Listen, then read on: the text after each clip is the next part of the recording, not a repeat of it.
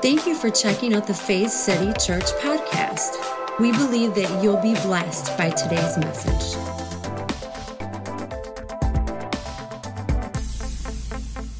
Well, turn with me to the book of Joshua, chapter three. Uh, just a recap over the last uh, the last couple weeks. Uh, of course, we've predominantly dealt with that in the new covenant. There is no heart problems, uh, which is your spirit man with a believer. Uh, the believer has a new heart, he has a clean heart. Uh, a believer never has to pray, create in me a clean heart, oh God. David did that in the old covenant. Even then, he wasn't talking about his heart, but actually his soul. Created me a clean mind, will, emotions, oh God. In the new covenant, we got a brand new heart, but we didn't get a brand new soul. And the, the transformation of the soul is, and, and Pastor Andrew already said it, uh, that word repent, metanoia, it means to change your thinking. And Jesus showed up, and what was his main message? Repent, for the kingdom of God is at hand. Change your mind about what you thought God was like because he wasn't like Moses portrayed him. He wasn't like Elijah portrayed him. He's, he's exactly like Jesus. And so the more that we see him, uh, it transforms us from glory to glory, from faith to faith, and we become more and more like him. Uh, we talked in a little bit last week also about the soul and the spirit uh, from a standpoint of male and female. And so this week we're going to go through uh, part of Joshua. Uh, you know, Jesus on the road to Emmaus, he was walking with disciples. Uh, they, they, these weren't just believers, these were people that had walked with him. They didn't recognize him. I believe there's a couple reasons for that. First of all, they didn't recognize him in his new covenant form. They only knew him as Jesus, the man under the law. And under the law, he has brown hair, a brown beard. And the last time many of them saw him, he was bloodied and bludgeoned and beaten and everything else. And so now he appears in his glorified body. Now he's appearing not as he was, but as he is, and they don't recognize him. I remember uh, several years ago that was bothering me. I'm like, I mean, people that had walked with someone, even if you get a new resurrected body, you're still the same person, right? I'm like, so how come they didn't recognize him? And what's interesting is they didn't recognize him until he began to break bread. In other words, they didn't recognize him till he did something he did in his last form. And but what's interesting to me is this, and and and this is a this is just a, I say this by permission of Jamieism. Is this all right? All right. It, it, it's something you can see a lot, you can think about and meditate on. When John the Revelator got a vision of the new covenant Jesus, it said that what he saw was he saw a man and his hair and his beard were white as wool. Okay, so understand something. His new covenant form when he was before the cross, brown hair, brown beard, like a Middle Eastern Jewish man. All of a sudden, he now appears in his new covenant form, and now he's got white hair and he's got a white beard. I mean, that, that would throw you off a little bit right there, wouldn't it? But I believe, I believe there's an awesome picture here.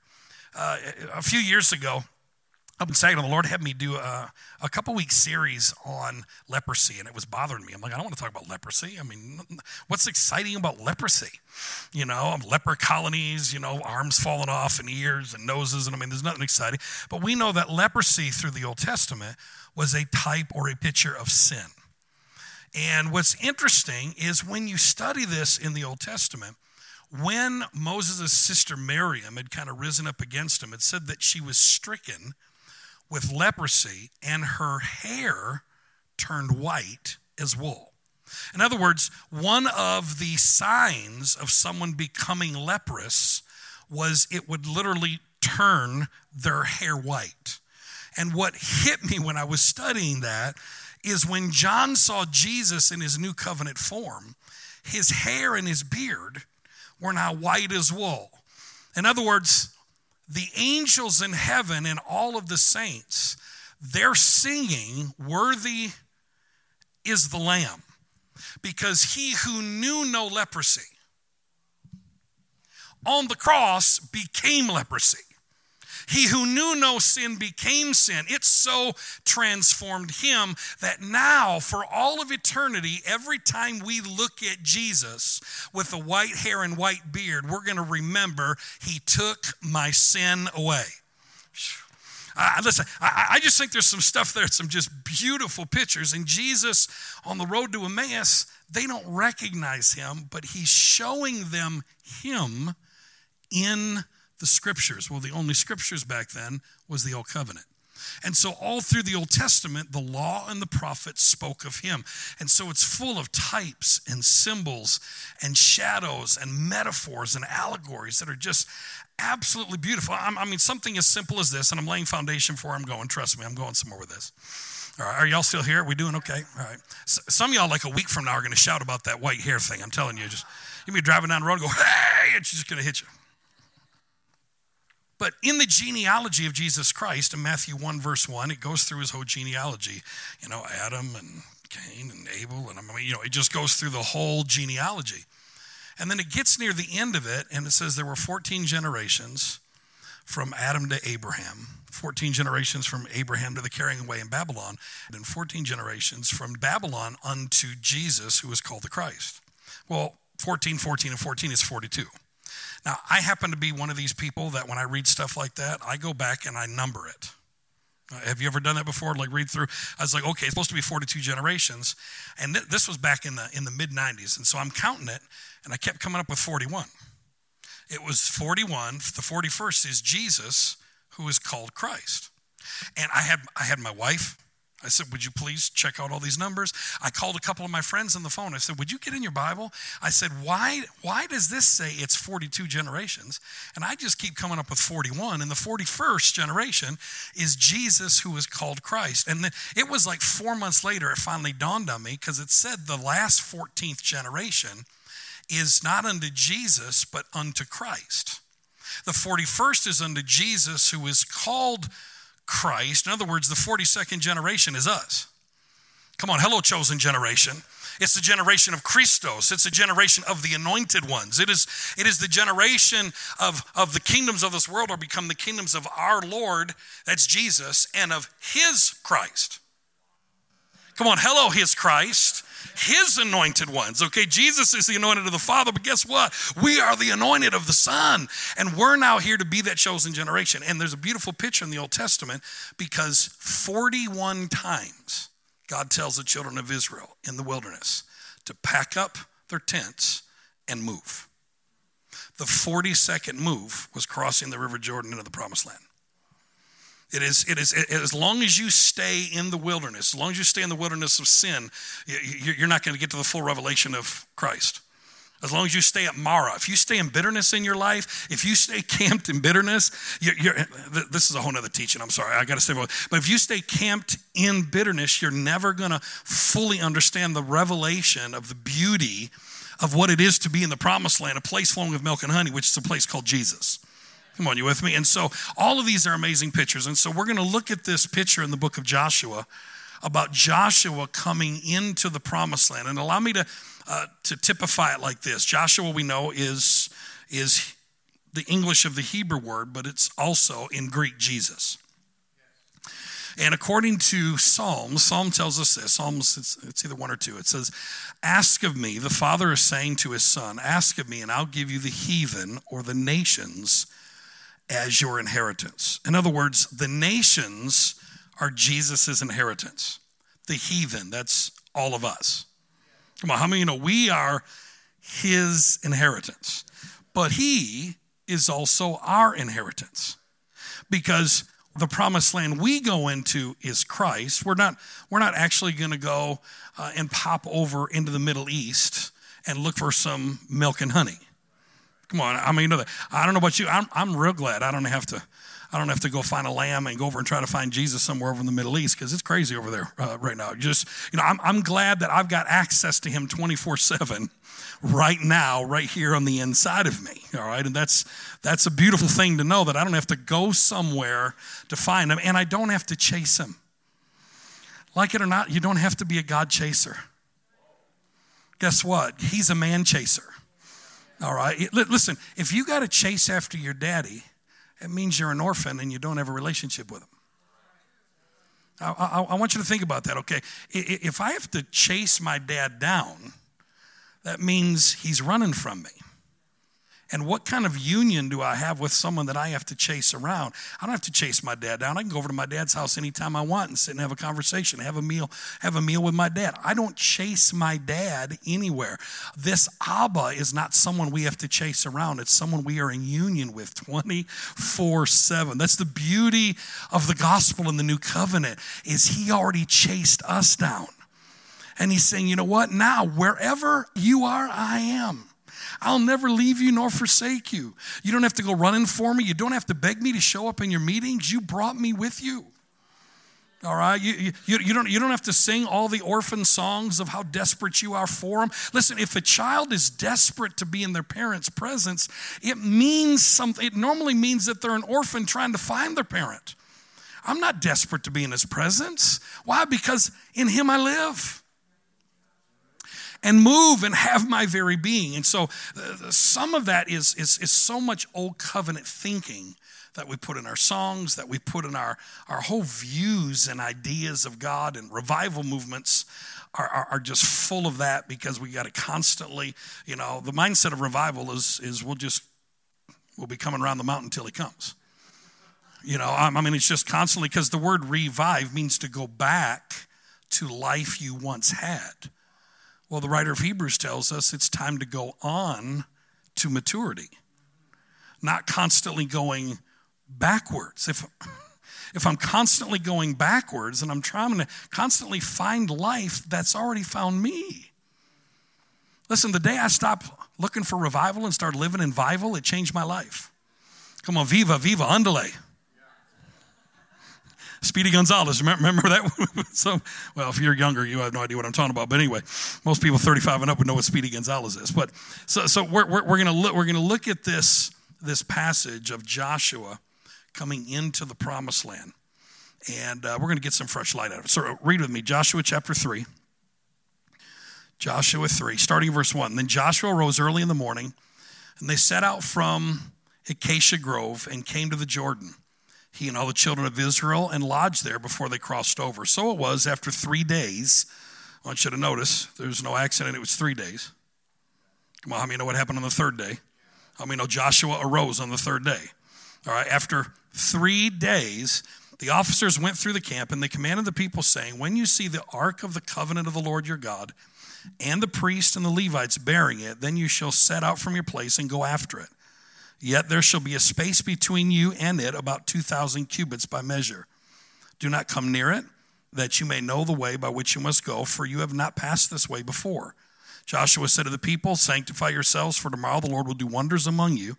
Then Joshua spoke to the priests, saying, Take up the ark of the covenant, cross over before the people. So they took up the ark of the covenant, went before the people, and the Lord said to Joshua, This day I will begin to exalt you in the sight of all Israel so that they may know that I, as I was with Moses, so shall I be with you. You shall command the priest who bear the ark of the covenant, saying, When you have come to the edge of the water of the Jordan, you shall stand in the Jordan. So Joshua said to the children of Israel, Come here and hear the words of the Lord your God.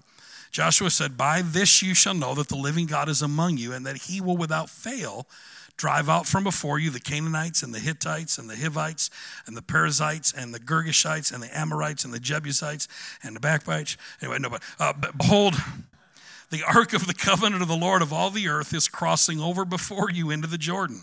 Now, therefore, take for yourselves 12 men from the tribes of Israel, one man for every tribe. And it shall come to pass, as soon as the soles of the feet of the priest who bear the ark of the Lord the Lord of all the earth shall rest on the waters of the Jordan, that the waters of the Jordan shall be cut off. The waters that came down from upstream, they shall stand as a heap. So it was when the people set out from their camp to cross over the Jordan, with the priest bearing the ark of the covenant before the Lord and the people. And those who bore the ark came to Jordan, and the feet of the priest who bore the ark dripped in the edge of the water, for the Jordan overflows all of its banks during the whole time of harvest. Feast of Tabernacles, that the waters which come down from upstream stood still, and they rose in a heap very far away, all the way back to Adam. That's extremely important. A lot of times we read over that real quick. The city that is beside Zaretan. So the waters that went down into the sea of the Arabah and Salt Sea failed and were cut off, and the people crossed over opposite Jericho.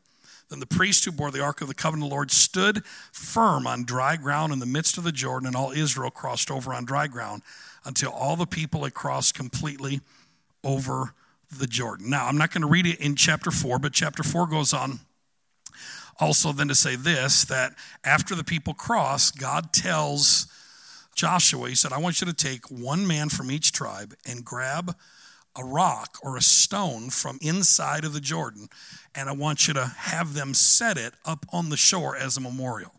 He said, So it's going to be a sign to the people about them crossing over on dry ground and all, of these wonders that God did for you. Now, a, few things that are interesting here that I, that I want us to first of all see. First of all, allow us to liken this to the idea of our heavenly Joshua Jesus coming into his promised land or coming into us. He comes into us because somewhere there was a priest with beautiful feet that shared good news with us. And when we believed it, it rolled all of the mess that came out of Adam all the way back to Adam. Come on, are you with me? So, all that, in other words, that which separated us from our inheritance in the land flowing with milk and honey was that Jordan River. It was the veil that had to be removed, and the veil gets removed all the way back to a city called Adam. I, I don't think that's there by accident at all. I didn't even know there was a city called Adam. You know, I mean, that's just interesting stuff. But then they cross over to the River Jordan, and our heavenly Joshua comes into us. And what does he do? He begins to transform us. And the first thing that happens when they get across the Jordan River is Joshua circumcises all of the males. Now, that is a picture then of God coming in and circumcising our heart. We get a brand new heart. We are cleansed, we're purified. There's a complete transformation that He takes place on the inside of us because we like in the old covenant, we, like the psalmist said, taste and see that the Lord, He is good. We've tasted of Him. And as I said last week, He's sweet in your mouth, but the book of Revelation says that then it's bitter in your belly. That that lamb that you eat, it starts to make war with all of the wrong images and all of the wrong thoughts and all of the kings, rulers, and squatters that were in the land before Jesus, Joshua, came into the land. There was a bunch of ites that had to be removed. There was a bunch of kings that had to be removed. There was a bunch of nations, a bunch of imaginations, a bunch of condemnations, a bunch of denominations. Any nations, rulers, and squatters that were in our soul, his promised land, he beautifully and wonderfully begins to remove here a little, there a little, line upon line, precept upon precept. He begins to transform us from the inside out. Now, a beautiful picture that's found here uh, is that the ark is what caused the river to part. That was Jesus then coming into us. But you fast forward about 1800 years in the future, and John the Baptist, he was the last, if you may, true authority given by God when it came to the old covenant system. Of all men born of a woman, none were greater than John, but the least in the kingdom is greater than he. John is standing in the Jordan River and he starts preaching because Pharisees, religious Jews, came out to see him, and John starts calling them whitewashed tombs. And, and, and, and he's like, you know what? You, you, you're, you're nothing but, you know, from Satan himself. And, and then he says something interesting. He said, God can take of these stones. He points at some stones. Well, what stones? I mean, it's a very interesting passage right there. God can take of these stones and make children of Abraham. I, want to just submit to you that John was standing right at the spot where the Jordan River had split. And at that spot was the memorial. There were the stones that were standing there. Every Jew knew exactly what he was talking about. And then he goes on and he starts saying, saying things like this. He said, The axe is now laid at the foot of the tree. In other words, there's about to be a new covenant, a new system, a new ark that's about to come on the scene. And the moment he gets done saying that, all of a sudden it then says Jesus comes up over the hill. John standing by the stones in the Jordan River. Now the, the ark of the covenant has shown back up. Come on, you hear me? And he says, Behold the Lamb of God that takes away the sin of the world. Jesus comes down and he says, You need to baptize me. And John, uh, and, and, and you know, John says, You need to baptize me. And Jesus is like, uh uh so that all things will be fulfilled. I need you to baptize me. I want to just submit something to you. When we go down into the waters of baptism, it is, it is a leaving of who we were and a rising to now who we are. I want to just submit to you that when Jesus went into the waters of baptism, he wasn't being baptized because he needed to completely lose who he was. He was being baptized into Adam. He was being baptized into our humanity. The Son of God became the Son of Man, so the sons of men could now know that they are sons of God. Come on, you hear me? He comes up out of the Jordan River, and the Father's voice says, This is my son. This is the true ark. Those stones, testify of him. Guess what? Everything Moses was saying testified of him. What the prophet said, testify of him. Everything changed from that moment on because our Savior then. Hallelujah. That's just fun stuff right there. I got to be careful. I want to run off and preach, and I got to stay focused because I got a lot. I got a lot. I got too much to get to today in Jesus' name. So listen, he then begins to come in, and after Joshua comes in, circumcises them. They heal. They then start to deal with there was 31 kings. Now, I believe in the new covenant. You know, I, I went through the whole season in the 90s where everybody had a generational curse. You know, I mean, I mean, I taught it. I mean, I, I did. I taught the stuff, and it's like, well, you know, if you got that going on, and you got there's this curse in your life. Now, I, I believe in the new covenant We've been redeemed from the curse. But we've not been redeemed from old ways of thinking that have been passed down through our family line. I, would like to, I'd like to, uh, I'd like to put it like this: that um, you know we have been given now this this mind of Christ, and and we've been uh, we've been given a new mind, but Adam's memory is still hanging around. Uh, Adam was crucified 2,000 years ago, but his, his memory of how things were done before Christ has been hanging around for a long time. The truth is, you are now a new man in Christ Jesus. But, but, but sometimes those old ways of doing things, those old memories, there are things that we do out of habit because it was imparted to us from generations of our family. It's, it's not as much of a curse as it is we're bent to certain ways of thinking. Uh, as I shared last week, that uh, you know, Proverbs says that from the heart or the mind flow the issues or the borders of life. We, we all function with certain borders, even in what we, how big we think God is, according to how we've been raised. Our upbringing has so much to do with this. I, I love to tell the story uh, there was uh, two early church fathers. And one of the early church fathers he was one of the main men that, that men followed for about the first three four hundred years of the church. And he was raised in a extremely new covenant godly home with a loving father a loving mother. He only knew the love of god the grace of god the mercy of god. I, I mean he, he's been raised a, a, lot in a lot of ways. I've done my best to try to raise our kids. They weren't raised in fear. They're raised in love. And so his view of God was love. And so a lot of the doctrine that flowed out of him, he started the Alexandrian School of Theology in Egypt, and, and he was one of the major theologians uh, in the first few centuries.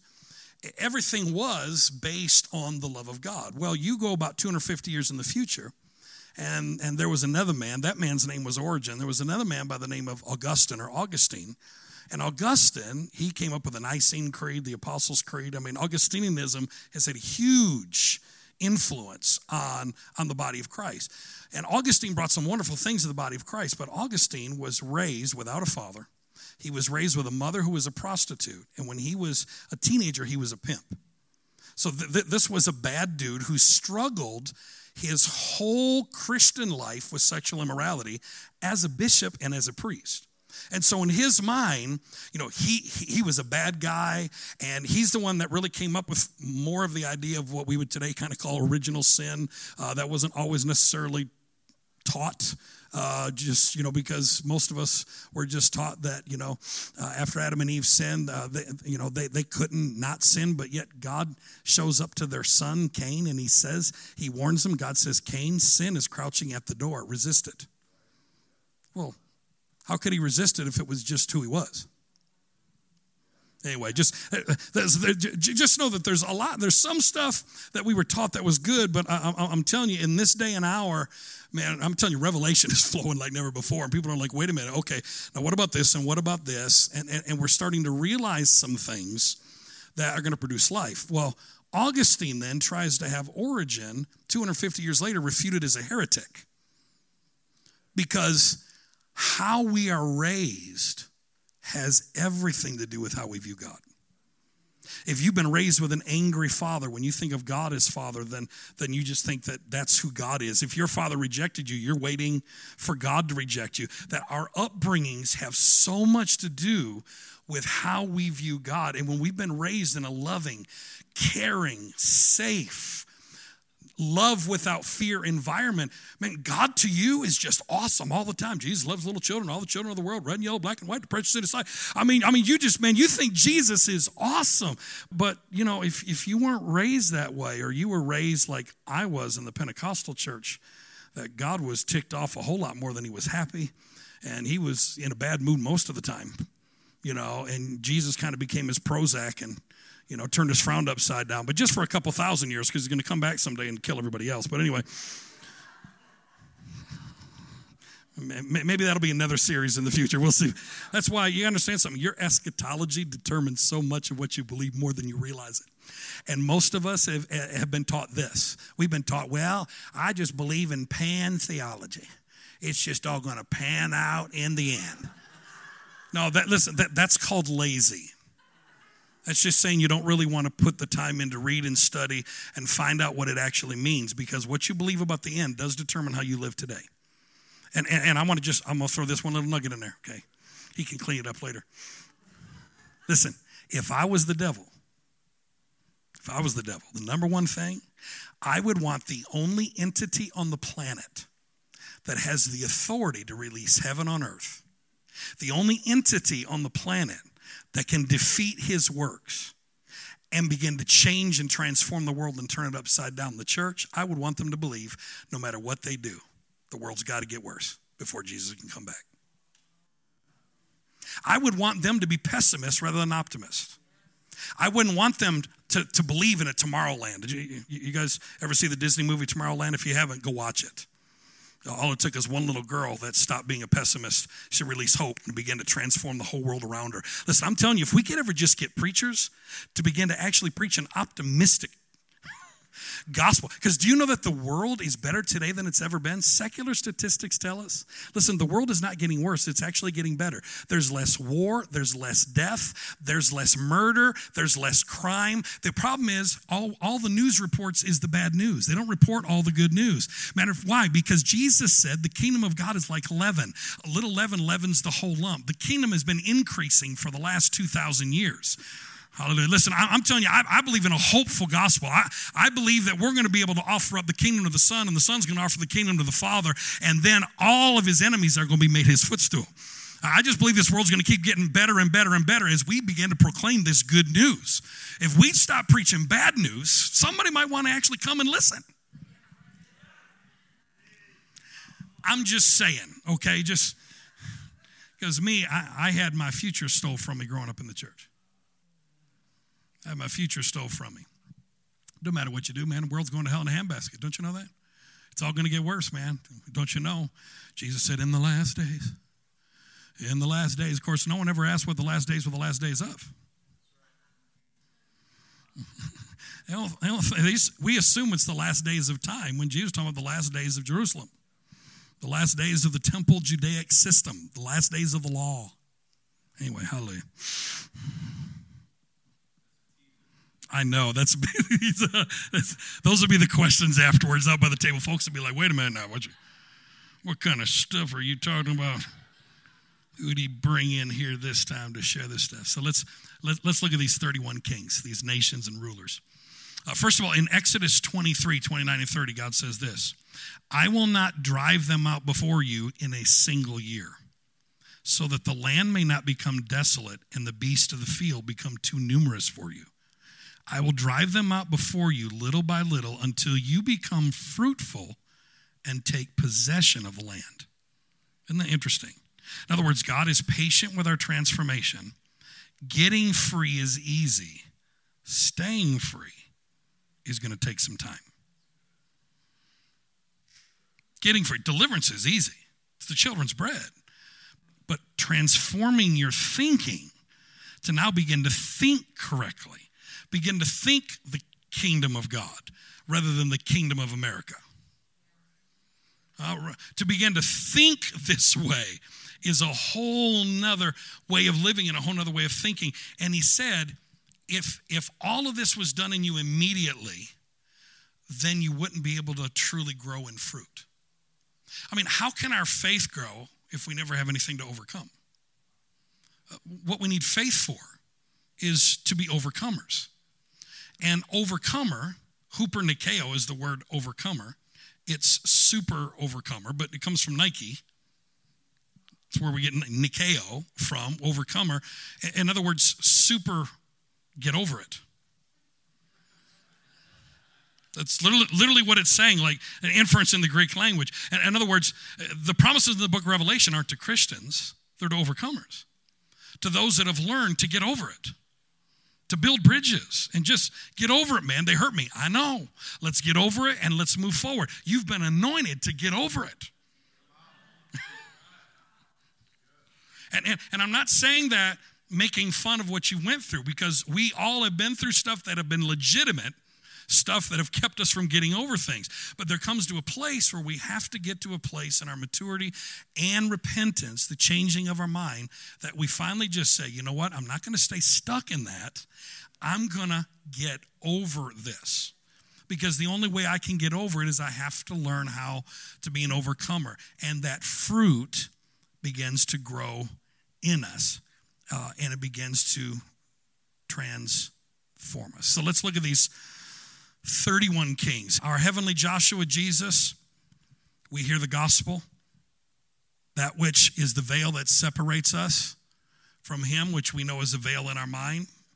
All right, it's us separated from him, not him separated from us. We hear the gospel because some beautiful feet shared good news with us, and it rolls all the way back to a city called Adam. All of the mess that came out of Adam is dealt with once and for all because of Joshua. Hallelujah. Because of Jesus and the finished work. He comes into us, he deals with Jericho. All right, now the king of Jericho, Jericho is translated fragrance or pleasurable smell. These are the big things in our lives that we once worshiped. Isn't it interesting? I mean, there's a reason why there was the big walls in Jericho. Because in our lives, when we receive Christ, he seems to normally start to deal with those big issues in our lives. Uh, it, it may, maybe it was an addiction, maybe it was some type of immorality, but the things that are in our life that were like big things that maybe we at once worshiped, all of a sudden it's like Jesus splits the veil, comes, lives on the inside of us, and, and, and he starts to deal with all of the things that were fragrant that at one times we worshiped things that we thought were important, and he removes those walls and removes those veils. The second was the king of Ai. Ai is translated a heap of ruins, twisted and distorted. In other words, these are the twisted and distorted ways of thinking that have been ruling in us that need to be transformed. That there's those old nations, those old condemnations that were just twisted ways of thinking. I mean, we we all have been around people. Have you ever been around someone and they said something to you and you just went, "Huh?" You know, I mean, like you think that's normal? I, mean, I mean, you you you think that's? I, I mean, I, I I've got a friend who ministers to people that have that have gone through like serious trauma, and I, I remember one time I had a minister to this one lady in a town in I think it was West Virginia and she opens up and begins to talk about how her whole family, she had a family of like 10, and all the brothers and sisters like slept with each other. And as she's talking to him about it, there was like, like no big deal. It, it was it was so normal to her that all the brothers and sisters in the house were all having sex with each other. Eh, that, that my friend, he was just so shocked that that twisted thinking, it, it didn't even seem to like bother her until he began to explain to her how twisted it was. And she's like, oh, yeah. I mean, but, but when you've been raised with twisted thinking, I've, listen, I learned a long time ago normal is the setting on a dryer. That's, that's all it is, because what's normal to one person is crazy to somebody else. All right. I, mean, some of my, you know, Forrest Gump, normal is as normal does. You know, I, it just crazy normal stuff. But God begins to deal with the, the distortions and he begins to bring healing in our life. Number three was the king of Jerusalem. Jerusalem is translated dual peace or double peace. These are the areas of false peace in our lives that keep us from dealing with our issues because it's a double mindedness dual peace. Well, am I in peace or not, am I not in peace? Am I, am I in peace or am I not in peace? It's, it's the issues in our life that bring us to a place of false peace. Uh, everybody deals with them. Sometimes it's uh, whenever we're going through high stress, people tend to revert back to the areas of false peace. Some people, it's different addictions. Some people, it's alcohol, it's drugs, uh, it's sexual addiction. Some, it's shopping. Some, it's eating. But, but there are those areas in people's lives that were weaknesses that they go to for peace, but it's not a true peace. It's false peace. And those have to be transformed in our thinking. Next was the king of Hebron. Hebron is translated alliance, confederation, or associations. These are the relationships that God starts dealing with us about that will hinder our growth. The, these are the associations and people that we've been around in the past that doesn't mean we have to throw them away, but sometimes we have to be away for a season. I know for me, when I got out of high school, I had to go away to Bible college and not come home for almost two years because of all the crazy friends I had. I, I needed to get stronger in the kingdom and I had to stay away from some of the people that were constantly drawing me down. I had to, I had to be away from the Jonahs, if you may. You, you know, you know, you know. There's there's sometimes you're just going along in life and you're serving your God, and all of a sudden a Jonah gets in a boat with you, who's rebellious against God, and you get in a storm, and you had nothing to do with the storm. You just had someone who's rebellious in your boat. And, and there's just sometimes you got to throw Jonah out the boat. Uh, and you got to trust that God's going to cause a big fish to swallow Jonah up and, and put him where he needs to be. But there's sometimes we've just got people in our lives that, that maybe not forever, but at least for a season, uh, those associations have led us to death rather than led us to life. There's cords sometimes that needs to be cut. It, it, it, always reminds me of the story of, of Jonathan. Jonathan's covenant is with David. Jonathan knows that the anointing had left his dad and is now on David. David is his best friend. He is his covenant friend. But yet Jonathan dies next to his father because he could not disassociate his family soul tie. Uh, listen, Jonathan should have never died next to Saul. Ever. Matter of fact, we know how David would have treated Jonathan because of the way he treated Jonathan's son, Mephibosheth. Brought him right into the courts and loved on him and encouraged him. And sometimes we have soul ties, even family ties, of, of some that we need to love from a distance. All right, that, that we need to cut some ties that keep us tied to them when we know that God is dealing with us go in some other directions. And, and, and listen to this that's not talking about uh, all of a sudden uh, any gentleman in here that decides he sees a pretty young thing and, and, and God's given you permission to leave your wife. And all right, so I, I just wanted to throw that in there because it's amazing how twisted people's thinking can get. Yeah, I knew it. God, see, through the man of God, God said, I can leave her. I got to get rid of that association and go marry someone else. That's not what he's saying. Okay, I just I just want to make sure because people will hear whatever they want. Number five was the king of Jarmuth. Jarmuth means high and lofty. These are the areas of arrogance and pride that the Holy Spirit deals with in our life.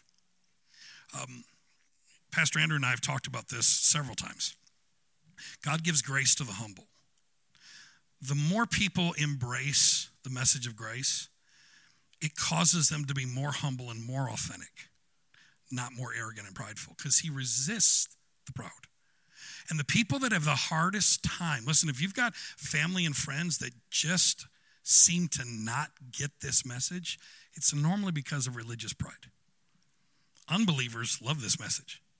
It's normally church folks that, that struggle with the message of grace because they were raised to be human doings, not human beings. And when you tell them it's not what they do, but what Jesus has done, something just freaks out sometimes in them. It's just like, ah, Hallelujah. Are we all still here? You doing all right? But but listen, what, what you will deal with with some of those people, you're dealing with pride. In the long run, it's pride. The king of Jarmuth, king of Lachish. It's translated obstinate, impregnable, and hard to capture. These are the areas of stubbornness and unsubmissiveness that God begins to deal with in us. See, submission is still a new covenant concept, but not in the way it was drilled into us in a lot of the church. Submitting one to another out of reverence for Christ. Submission means you come under another mission. And it's not just a man of God's mission, it's the kingdom's mission. Because sometimes the man of God's vision and the kingdom's mission is not the same thing. Uh, and, and we were pretty much taught in a lot of the faith world. Bless God, we're just going to come. The man of God. The man of God. I, I love one of my fathers in the faith. He said, There's no such thing as great men of God, only men of a great God. Love that statement. Because Jesus didn't even have that. Jesus didn't demand anything of his. He just said, "Follow me." And then, then one day he says, "Drink my blood and eat my body." And he says, "Hey, if y'all want to leave, you can leave." You know, I mean, there was no, you can't go anywhere. We're in covenant. Don't, don't, don't you know? I chose you. You didn't choose me. He's like, man, you got choice. You, I ain't here to control you. I ain't here to manipulate you. Knock yourself out. That's how Jesus lived. Jesus is our example. Someone please say amen to that. All right. Jesus is our example on, on how to lead. He, he is the one. But we submit out of love but we submit one to another. It's not just the people submitting to the men and the women of God, the men and women of God also submit to serve the people. Jesus' last, the last thing he did before he went to the cross was he washed the feet of his disciples. Do you, do you know that we don't have any example of the disciples washing his feet, only a prostitute? Now, I, I, believe they probably did. In that culture, I'm sure they probably washed Jesus' feet, but it's not recorded in Scripture. It's only recorded that he washed theirs. God said something to me last year, and it shook me a little bit. I got to be honest with you. Made this statement. He said, you've been, you've been taught your whole life that your existence on the planet is to serve God. He said, but when God showed up in Christ, he came and served you. I want you to get this the Son of Man has not come to be served. When God showed up on planet Earth, God says to humans, I didn't come to be served, I came to serve. Listen, I almost couldn't let it out of my mouth for like a month because it felt like blasphemy. Think about it. But then this is what hit me. This is what hit me. Well, of course, Jesus was that way because what Jesus came to reveal was the Father. Every parent serves their children. Children don't serve their parents. Listen, I got a little three and a half year old granddaughter at my house three to, three to five days a week, depending. Uh, she does not serve us. Listen, I, am here to tell you right now, Papa, I want one of them. Papa, I mean, you know, some a commercial comes on, and you know, when it's Disney, it's all the Disney toys. I want one of them. I want one of them. Uh, a matter of fact, the, uh, it comes on, and I just look at her. You want one of them, right? you know and i'm like there ain't enough room in your house for all of that stuff katie. You know but just it's just how, how little children are. Man my kids are now grown. I still serve them. We go to eat. Guess who picks up the bill? Why? Because it's what parents do. And why would we think the heavenly father is any different when it's the Father's good pleasure to give us the kingdom, and that He came to show us Abba, the Creator, served creation. Man, listen, that, that stuff will mess with you a little bit. Because most of my life growing up, all I imagined was just, we are just all here to bow. And then, you know, all the preaching I ever got about heaven was we're going to go to heaven and all we're going to do is just bow and sing for like ever. You know, and I remember sitting there thinking, that's it? I'm not sure I want to go. I mean, I mean, I love to sing and everything, but can I do something else? I mean, that's that's like literally all we're going to do for like all of eternity, just worthy, worthy, worthy, holy, holy, holy. I mean, that's it. I mean, think about it. I mean, I mean, that might be a worship leader's heaven. but I, I want to build something. I want to. I, I, want to still do something. All right? I don't, I want to just sit around and sing all day and all. Anyway, I'm sorry. I looked at my dad one day when I was a kid, and I was like, "Really? I love the idea of no tears, no pain, all that. that I mean, that's cool stuff. But just singing, that's, Y'all ever thought about that before? It was just like, even though Paul said we will be known as we were known, that, that, that means there's still going to be stuff to do. I love my, my, my spiritual mother. Her, her, name was Dr. Fuchsia Pickett. She was probably one of the greatest teachers of the 20th century. I'll never forget one of the first times she, she came to our church in my parents' church in Bay City. She looked at me. We were sitting at a, at a Red Lobster, and she said, she quoted John 14, In my father's house are many rooms. If it were not so, I would have told you so. For I go to prepare a place for you. And she said, You know that the phrase in the Koine Greek, prepare a place for you, could also be interpreted I go to prepare for you worlds upon worlds and kingdoms upon kingdoms. All of a sudden, man, it just put this whole new vision in me. I mean, do you know how vast the universe is? I mean, if we're going to rule and reign with him, what exactly are we going to rule and reign?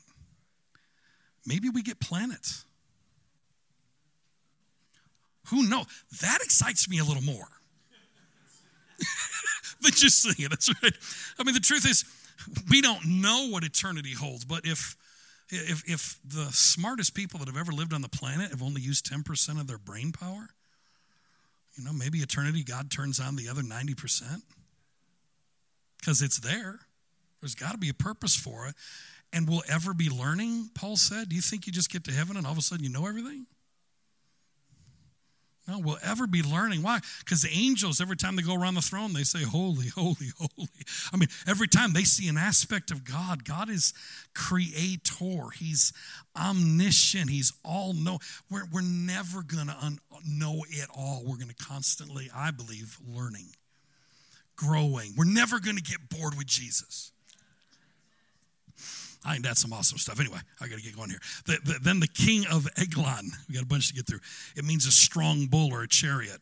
This is us wanting our own way, being a bull in a china shop.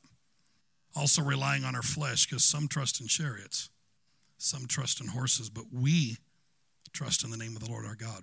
The king of Gezer. It means to cut off uh, or divide. This is a divisive attitude and insubordinate as well as a lack of love and grace because we easily just cut off relationships, realizing it's better to be in relationship than it is to be right.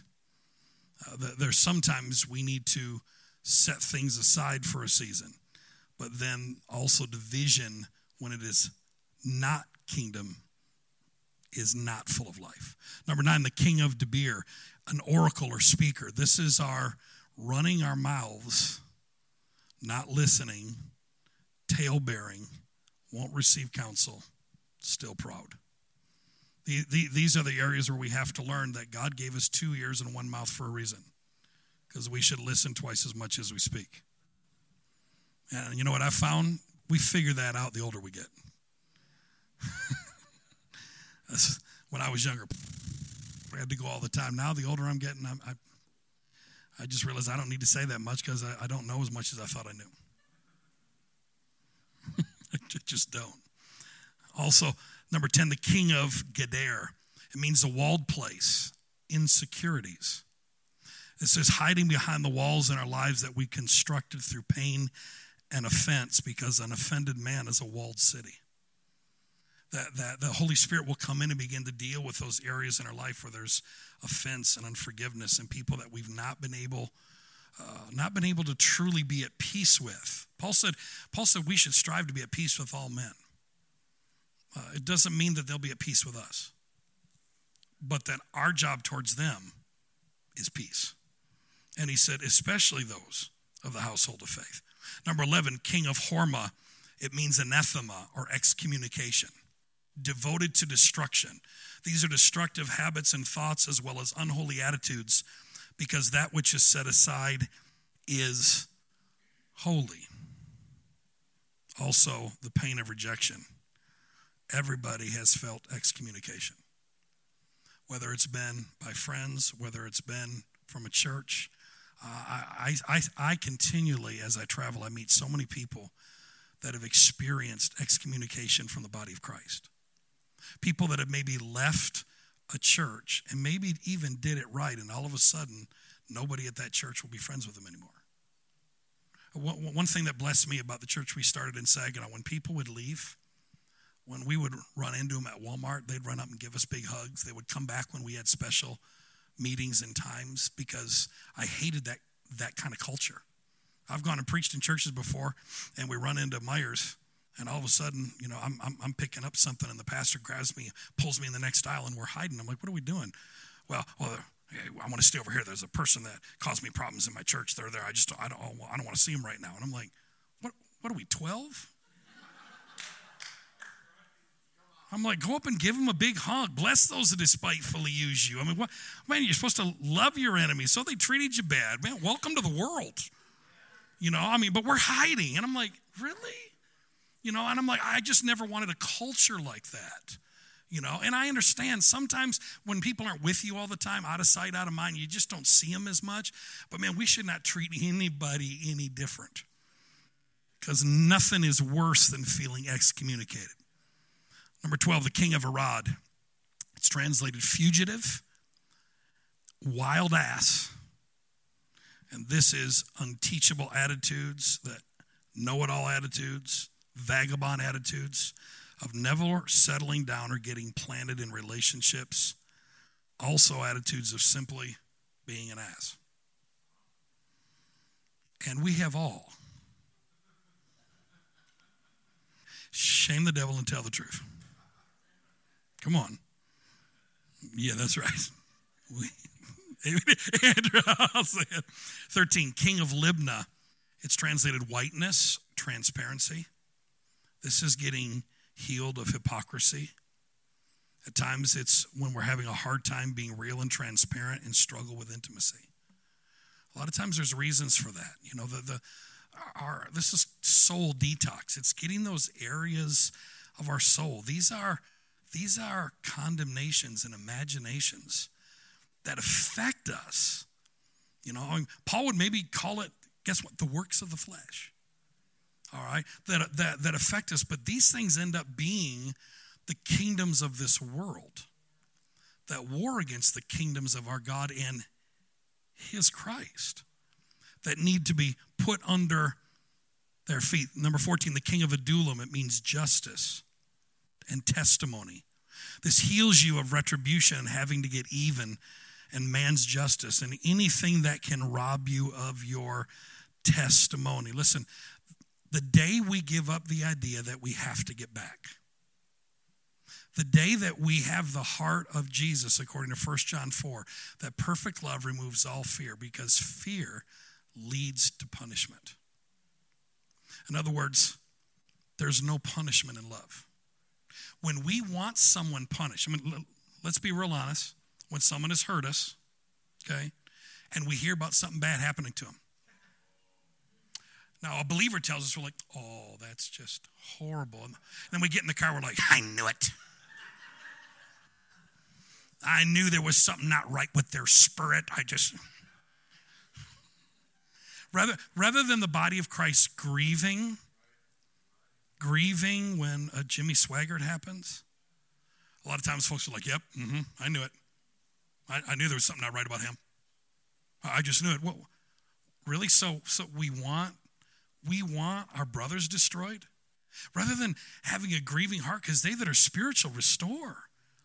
Our, our heart should be to restore. We've all messed, we all need grace. Man, if, if someone followed all of us around 24 7 and got in our thoughts, it would scare every one of us in here.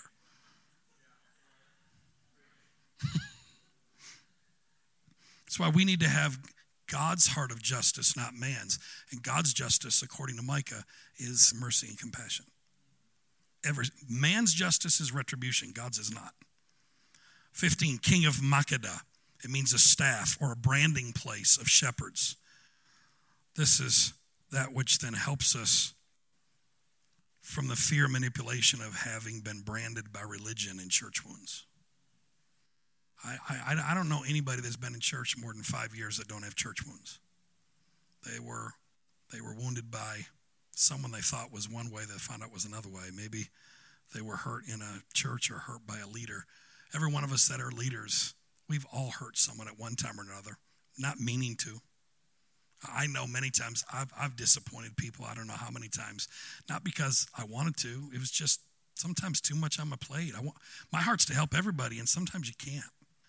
And when you can't, then someone's going to get disappointed. Just happens. 16, King of Bethel. Bethel's translated house of God. This is where Jacob wrestled.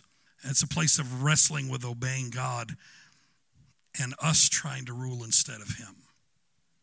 It's where we just stop fighting and we just say yes, God, to whatever whatever you want for our lives. We're not going to fight you. We are Bethel. We are the house of God. It's your house, not ours. Matter of fact, it's no longer I that live, but Christ that lives in me. He's now living his life through me. Number 17, the king of Tapna. It means a cause to breathe or a high place. This is submitting to your own dreams and desires that cause you to breathe to his dream for your life. What, what, what causes us to breathe? What gives us life and what gives us breath. Sometimes we're so caught up in doing our own thing that we forget that real life and real breath comes through God's dream for us and not our dream for ourselves. See, God, God's not against what we what we want. You know, Jacob wanted wanted Rachel, but God wanted him to have Leah. And how I know that is because the Messiah didn't come through Rachel, but Leah. Leah had Judah, not Rachel. Matter of fact, as long as as long as he didn't desire Leah, Rachel was barren. See, God's not against what we desire being fruitful. He just wants us to fall in love with his purpose. His purpose, his purpose was Leah. And matter of fact, Laban was being a, a picture of the Heavenly Father there who says, you know what? I want you to fall in love with my purpose first, and then I'm going to cause your dream to come to reality. Because after he fell in love, matter of fact, had six sons. It's a whole teaching I do. Can go through the names of the six sons. After after you do after you do that, then Joseph was born. If we delight ourselves in him, he gives us the desires of our heart. He's not holding out on us. He's like, you know what? I just want you to fall in love with my purpose. Fall in love with my kingdom above uh, your own stuff. 18, king of uh, Heifer. H E P H E R, not H E I F anyway. It means a well or a pit or to dig. These are areas where we are broken cisterns that are still full of dirt that need to be that need to be dug out. Areas of our flesh that God's still working on. Listen, do you see why? Do you see why God said in Deuteronomy, I'm not going to come in and remove them all at once? Why? Because as these are removed in your life, it begins to produce fruitfulness. When you have to resist something, it begins to also produce faith. The work is already finished in you, but now I'm working it out. I'm working that wholeness, healing, completeness, sozo. I'm working it out of my spirit into my soul and then out into my life. The next one, king of Aphek, it means restrained strength or fortified city. This is our own gifts and talents that can become our greatest weakness, especially with walls up that keep the Holy Spirit from dealing with them. See, some, sometimes our greatest strengths are our greatest weaknesses because it's stuff we can do in our flesh without the Holy Spirit. Listen, I, I, I learned a long time ago I, I could move a crowd without the Holy Ghost. Because there, there were times, especially when I was younger, I could get I know I could get the whole place shouting without without having God have anything to do with it whatsoever. Why? Because it's just a, it's a grace, it's a gift, but doesn't mean anybody's going to be changed. It doesn't mean anybody's going to be transformed. And the older I get, listen, I, I still enjoy amens. I mean, who doesn't? But the older I get, I'm far more concerned with when you leave, are you doing something with it? You know, preaching not for response, but preaching for change. That's, that's the most important thing. Uh, number 20, the king of Lasharon. It means plains or observation. These are areas of lethargy and apathy. This is when we have no vision to go higher and wrong thoughts about our potential, and we just we just get apathetic. And we sit around and we observe and we do nothing. Hmm. 21, King of Madon, contention and strife. James tells us that wherever there is envy or strife, there's every kind of earthly, devilish, and carnal work. And that's a New Testament verse, by the way, not an Old Testament one. He said, You got to deal with the strife in your life, in your marriage, in your heart, in your relationships. Fight against strife as leaders in the church. Because let me tell you, the enemy knows how to work through that almost more than anything else. Number 22, the king of Hazor. It means a castle or an enclosure, a fence. A king rather than servant mentality that locks everyone else out and that which keeps you bound up. Uh, we are we are sons of God. Kingdom of God is not a kingdom of servants, it's a kingdom of sons who choose to serve. That is extremely important to understand. I don't I don't have to serve. I'm a son who chooses because of how much my father loves me that I want to serve him and I want to serve others. Then the king of Shimron Meron. It's called guardian of arrogance. This is the pride in religion and the guardians of arrogance. For God gives grace to the humble, but resist the proud. This isn't just dealing with arrogance, but it deals with all the guardians of arrogance. And religion is the number one guardian of arrogance because it's saying, I can do this. I don't need God. 24, we're almost done. King of Achshaph, enchantment, rebellion, bewitched, and witchcraft. That one kind of speaks for itself, doesn't it? Is teaching and trying to keep law on us also. Do you, do you know that Paul in the New Covenant tells us that when you're preaching the law to people not under law, you are actually practicing witchcraft. Paul said in Galatians, Who has bewitched you? I mean, listen, Sundays all over America, preachers who are genuine, they genuinely love God. They're good men, good women, good people, but they don't even realize they're putting people into witchcraft. They're bewitching people by preaching law to them. Anyway, go back and study that in Galatians. It'll be interesting to you. Are we all still here? We doing okay? All right. Number 25, the king of Taanach. It means she will afflict or wandering through. This is healed of self affliction, self mutilation, and soul talk that causes you to wander rather than settle and be planted. It's those areas where we self sabotage. Just start to get ahead, two steps forward, three steps back just constant. Those are ways of thinking. Those are, are things sometimes in our soul, and we self sabotage, and we don't even know why this is happening. God, how come it seems like every time I just start to get ahead and move forward, something happens? And, I, and I'm moving back. Those are areas of thinking that need to be uh, transformed in our lives. Number 26. Megiddo, the king of Megiddo, the cutting place or invading place. This is dealing with self hatred and insecurity as well as false idols. And Megiddo was always a thorn to Israel and a place of judgment, bloodshed, and war. It's not about a future battle. Anyway, Megiddo has been for thousands of years was a, a, valley outside of Jerusalem that was known for judgment, war, and bloodshed. And, and it seemed like their enemies always came through Megiddo to frustrate them constantly. All right, and so Megiddo's been known for that for years. 27, King of Kadesh. It means sanctuary, consecration, and holy place. This is self righteousness, trying to make and consecrate ourselves as holy, since only He can make you holy as He is holy. I was, I was raised in a holiness movement.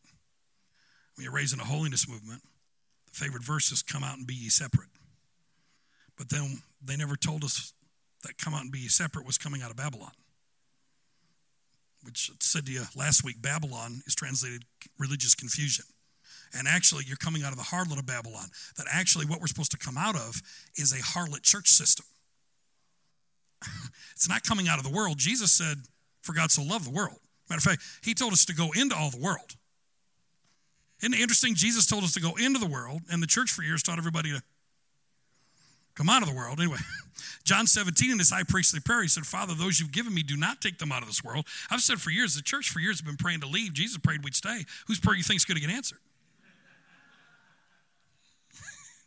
Selah. You can think about that one just for a minute right there. I mean, Jesus prayed, do not take them out of this world. The church has been praying, God, get us out of here. We've been praying to go up rather than grow up. Hallelujah. Because all creation is groaning not for a manifestation of the Son, creation is groaning for a manifestation of mature sons. Why? Because He's looking for us to, to grow up, to, to, to get to that place. Plus, listen, Scripture says, be holy, not get holy. You cannot get holy. You either are or you're not. Jesus makes you holy. Be holy as I am holy. There is no get in be. Be. He's the one that has done it. He has made you holy. The king of Jokneam, and we're almost done. It means possessed of people, purchasing people. This is healed of being a people pleaser and feeling responsible for everyone. Let me just say this none of us in here are responsible for anyone other than ourselves. I'm not responsible for my wife. I'm responsible to my wife. I'm not responsible for my kids. I'm responsible to my kids. When we get in trouble is when we feel we're responsible for others. I can't make anyone else do anything. I'm not responsible for them. Guess what? Your pastor is not responsible for your spirituality. He's not. You know what? The youth pastor is not responsible for whether your kids act right. They're just not, man. It's not, they get them a couple hours a week. I mean, they don't work. The teacher at school is not responsible for. We're all responsible to share things. We're responsible to one another, not for. The moment you start thinking you're responsible for others, you're going to be exhausted all the time. Uh, when you start actually releasing those ideas and you realize, you know what?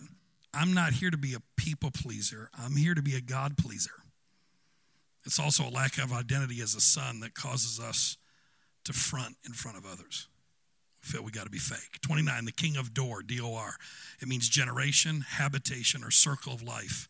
This is the spirit of the age or your exact generation's thinking that needs to submit to the kingdom of God whatever generation you live in, every generation thought a little bit differently. Uh, do you know Romans 12, 2? Be not conformed to this world. Do you know that that's not a really good translation? It's actually be not conformed to this aeon, it's age. And I love what uh, one of my spiritual fathers, he says this all the time. He said, Never tell your children when you were their age, because you were never their age, you were their years. Not a great statement. Why? Because I wasn't raised with a phone in my hand. my granddaughter, my granddaughter knows how to get stuff out of my phone. I don't even know what's in there. I mean, she's three years old, and I'm like, how'd she get to that? I mean, it's like they're born knowing this stuff. Why? Because it's a different age. All right. I can relate with my children's years, but I'll never be able to relate with their age, and they'll never be able to relate with my age. Be not conformed to this age. So, the age, the era that you were raised in, he said, Listen, I don't want you stuck in that age. I want you to be thinking kingdom. Anyway. and not just stuck in that age. Now, number 30, the king of Gilgal. It means liberty with a wheel, a rolling away. This is learning how to be governed from your spirit and to walk in love, which is what true liberty and freedom actually is. Paul puts it like this in Galatians chapter 5. He said in the Message Bible, he says, Don't let your freedom destroy your freedom, for true freedom is loving one another. Just because you're free to do something doesn't mean you should. Just because you've got all this incredible freedom in Christ, if it's going to harm another human, if, if it's going to affect loving them, then that's something Paul said, that's what real freedom is. And, and we've got to come to Gilgal uh, and allow some things to be rolled away. Now, number 31, King of Tirzah. It means willing, liberal, to delight in a person or a thing. This is delivered of putting on anything or anyone before the king and finding our delight in him, for only he really gives us the desires of our heart, and only he can satisfy.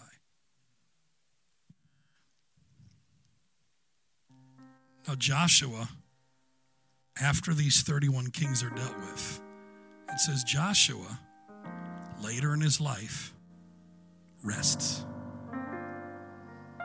We are, according to Hebrews, we are to labor to rest. That almost doesn't make sense, does it? I mean, how do you labor to rest? It's our labor is what goes on inside of us. So we get to the place that what's finished in our spirit becomes settled in our soul. And our heavenly Joshua can now also be at perfect peace in us because he doesn't need to war against ruling nations. He can he can be at rest because everything unlike him has been dealt with. See, I believe that's what spiritual maturity. Spiritual maturity is not about how much scripture we know and how much revelation we have. And spiritual maturity is how I'm able to walk this out with my brothers and sisters. How when someone is ugly to me, I, I love them and don't get ugly back that when anger is no longer ruling me and I can I can learn to not get offended when someone does something that would be very offensive to me, that I choose to walk in love. And that, that's why Paul said we're to be rooted and grounded, not in faith. We're not to be rooted and grounded in grace. He didn't even say we're to be rooted and grounded in power or authority. We're to be rooted and grounded in love. And when love has had its way out of my spirit into my soul. Love beautifully and patiently, like only Jesus can. He begins to deal with all of those old kingdoms, all those old nations, all those old ideas and wrong attitudes. And he so sweetly and gently then just is at rest in us. That's when you're walking in peace. No wonder the kingdom is righteousness, peace, and joy that I can be at peace in the midst of every storm. I can be at peace in the midst of my pain because that peace is manifested now in my thought life. Bow your heads, would you, Father? I, I just release a grace over not only all of those here, but all those that may listen to this in the future. Who knows, years from now, people may hear this. And Lord, I, I know that people will come along and add more revelation to this. This is just, this is part, this is not the whole. There, there's things I may preach differently along these same lines 10 years from now. But, but Lord, I thank you that you're doing a work in us, and your work is patient. Your work in us is that you're such a gracious Abba who loves to serve your children, and you want your children to become everything you've placed them on the planet to become. So help us by the Holy Spirit to release this grace. Remove all the obstinance, remove all the walls, remove all the all the pride, all the arrogance, all the unsubmissiveness. Remove remove all of these crazy nations. And just let the kingdom of heaven rule richly deep in every one of our hearts. We'll thank you for it, Father. In Jesus' name. Amen. For more information about Faith City Church, please go to faithcity.tv. As always, we pray that you would grow in the knowledge and grace of our Lord and Savior, Jesus Christ.